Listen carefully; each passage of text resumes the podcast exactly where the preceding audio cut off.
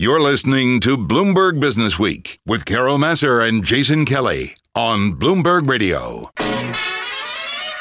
Here he comes, here comes Speed Racer. He's a demon. So the Bloomberg audience loves hearing about anything to do with the auto industry, from EVs and self-driving cars to really cool things like supercars, collectibles, innovation, competition, racing, and more. Just Hence fast cars. fast, Just cars. fast cars. All right, so today we're talking about the business of racing. We have the perfect duo to do that with. 2019 IndyCar champion Josef Newgarden uh, joining us in our interactive broker studio. So welcome to you.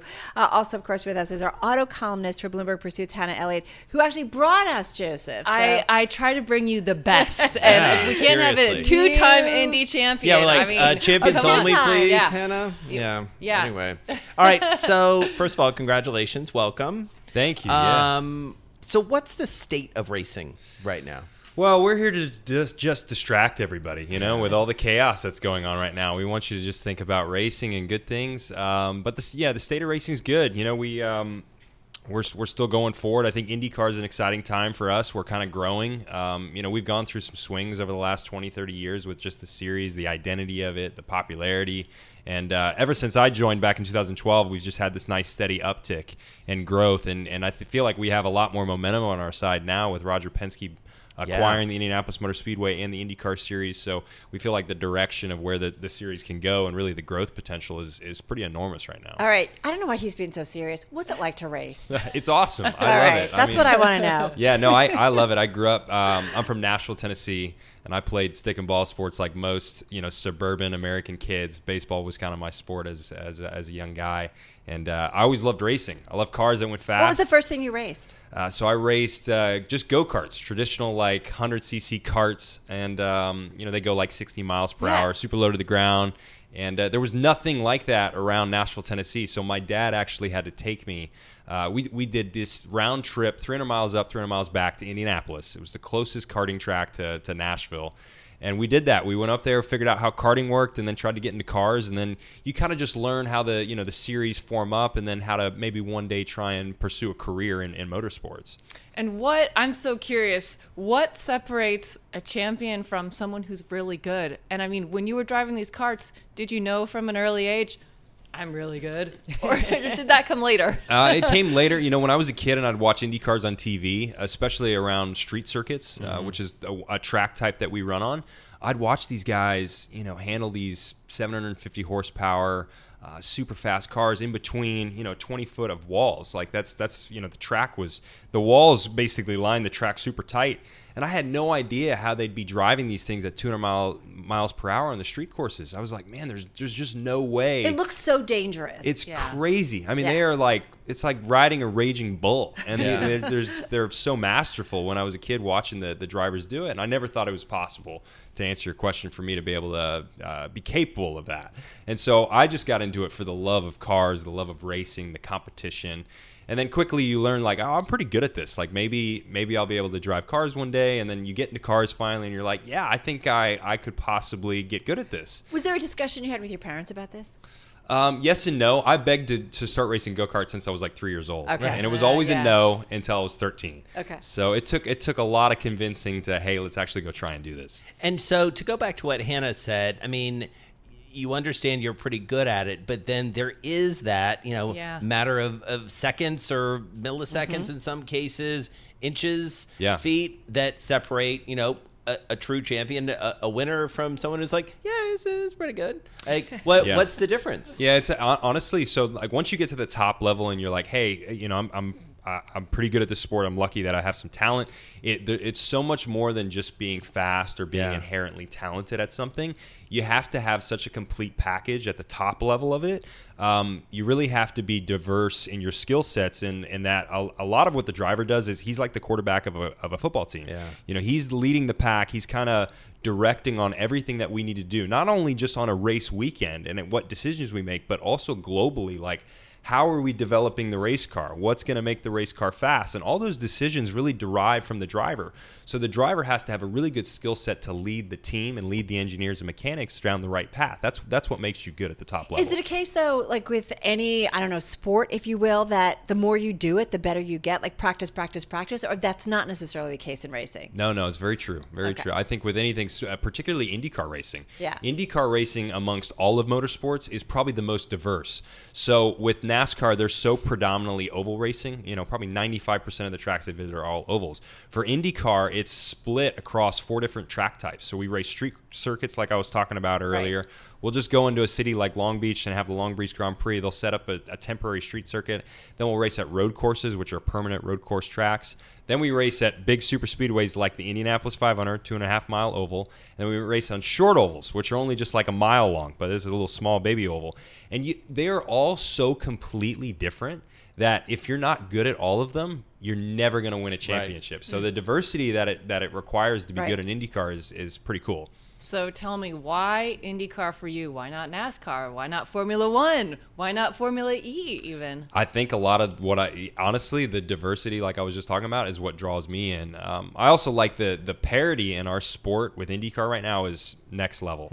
Um, every, I mean, you can be with the lowest budget team on the grid, you know, with maybe the smallest amount of people, and you can have a chance at winning races. I mean, truly, you actually can compete with the top the top teams. Like, you know, I get to drive for arguably the most successful team in the paddock. Team Penske, Roger Penske's team. And uh, they've won 18 Indianapolis 500s over the 104 year history. They're like the winning. They, they're nearly at a 20% win rate. He's had some really well-known drivers too for his team. You know, your Yeah. predecessors that Yeah. are iconic in the racing world. You're listening to Bloomberg Businessweek. Carol Massar along with Jason Kelly, and in our interactive broker studio right now, we've got uh, IndyCar champion Josef Newgarden, along with our auto Two-time champion. two-time champion, uh, along with our auto expert, the person we go to when we talk about really supercars and all fun things in the car industry is, of course, uh, Hannah Elliott, uh, who writes for Bloomberg Pursuit. So, Hannah, I want to toss it over to you. I'm so happy to be here and so excited to have you here, Josef, because auto racing is fascinating. Um, and we've seen some new changes with IndyCar, especially these new aero screens. Yeah. Can you tell us a little bit about them, what they do? These are not the halos that we see in Formula One, they're separate and different. So, how do you feel about them? What are they? Pro, con? Yeah, I think Give so us a for like the average viewer, just to give a you know a are digestible. Uh, so I used to. I'll start off. I'm with an like, average viewer. No, no, it's good. It used to be funny for me because like when people ask me what I do, I, I used to be so hesitant to say I drive race cars because it's such a. It sounds like what a six-year-old kid would say, Yeah, it's like which hard- is kind of awesome. It's hard to explain it, but Yes. now I'm like I'm trying to embrace it so much more because for me it's like being an astronaut. Yeah. I mean it's such like an For off the too. wall thing. You know, it's like not many people fly rockets into space, and that's kind of like what our job's all about. So to answer the question, yeah, an IndyCar it's like a jet fighter plane, but we just race them on the ground. And so it looks like a jet fighter plane with inverted wings. It, it goes fast on the road. And um, typically, open wheel cars have always been open cockpit as well. So it's an ex- exposed helmet for the driver, and the wheels and tires are exposed. But that exposed helmet, kind of like riding a, a you know a, a fast MotoGP bike or something, that's been the last big safety advancement. Is well, where can we make the driver safer? And, and head protection has been the thing that we've needed to do. So now we're putting a screen on the car, and to, to your question, it's it's very similar to Formula One. Formula One just did a halo, so, so just a structured piece on top of um, on top of the cockpit. But on for the IndyCar, the aero screen is both a structured piece and a windscreen. So it's a fully integrated canopy, which looks like a fighter jet now. And I actually think the cars look more like fighter jets than they did before. Um, it's the biggest safety advancement in motorsports, in my opinion, in the last probably 25 years So, game changer. total game changer. I think it, you know any the fatalities that we've had in the sport over the last 20 years.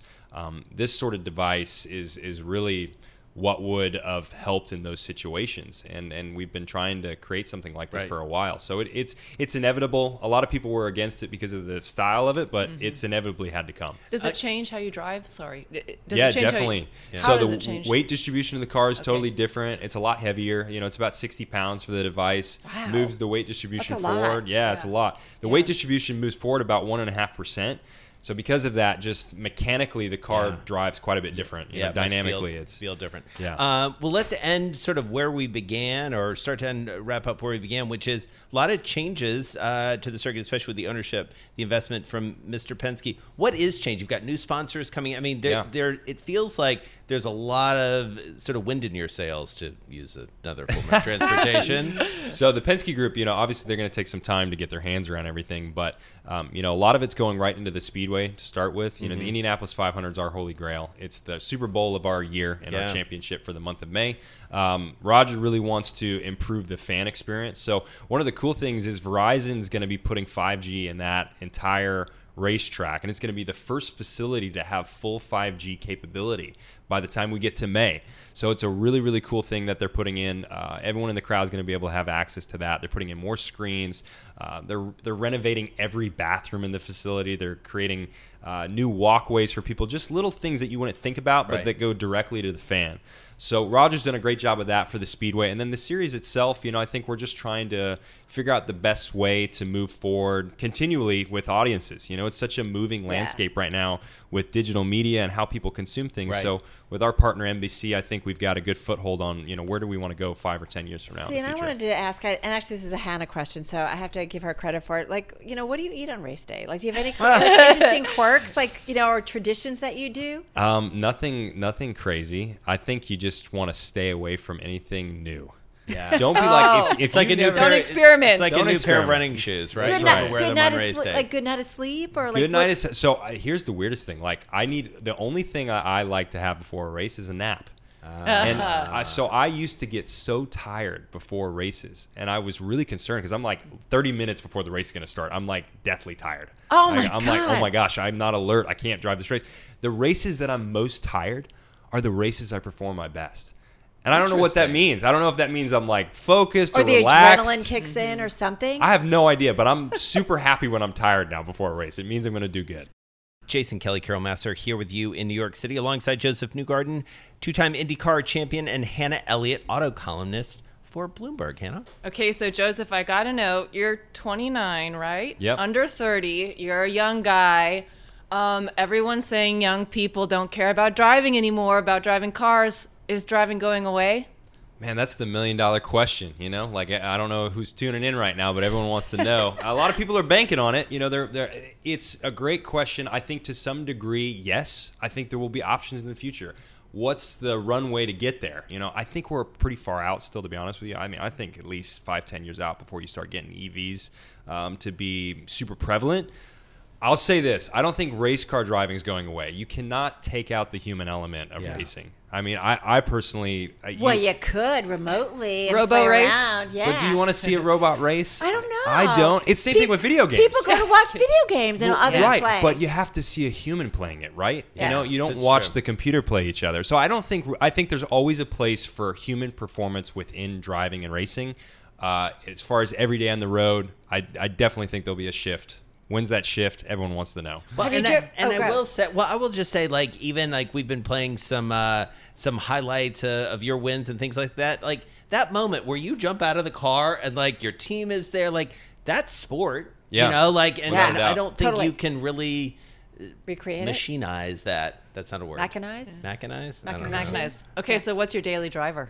Oh my! Oh, I drive a Tahoe. I'm a Chevy Okay. guy. Okay, Uh, Tahoes, all right. you know, it can do anything. That's my daily driver. That yeah. checks out at Yeah, Nashville. that's Have you ever right? driven a Yeah. Tesla? Uh, I have, yes. And did you like Okay. it just quickly? Yeah, I did. It was a very But you haven't bought large one. screen, large Oh. screen in the center. Very interesting, you know, like a massive, like three iPads in one sitting there. Yeah, it's good. It's a, they they do a good job. Good All right. luck on your next race. Thank you guys. All right. well. Season starts uh, mid March. Josef Newgarden, two time IndyCar champion, Hannah Elliott, auto columnist for Thank you. Bloomberg News.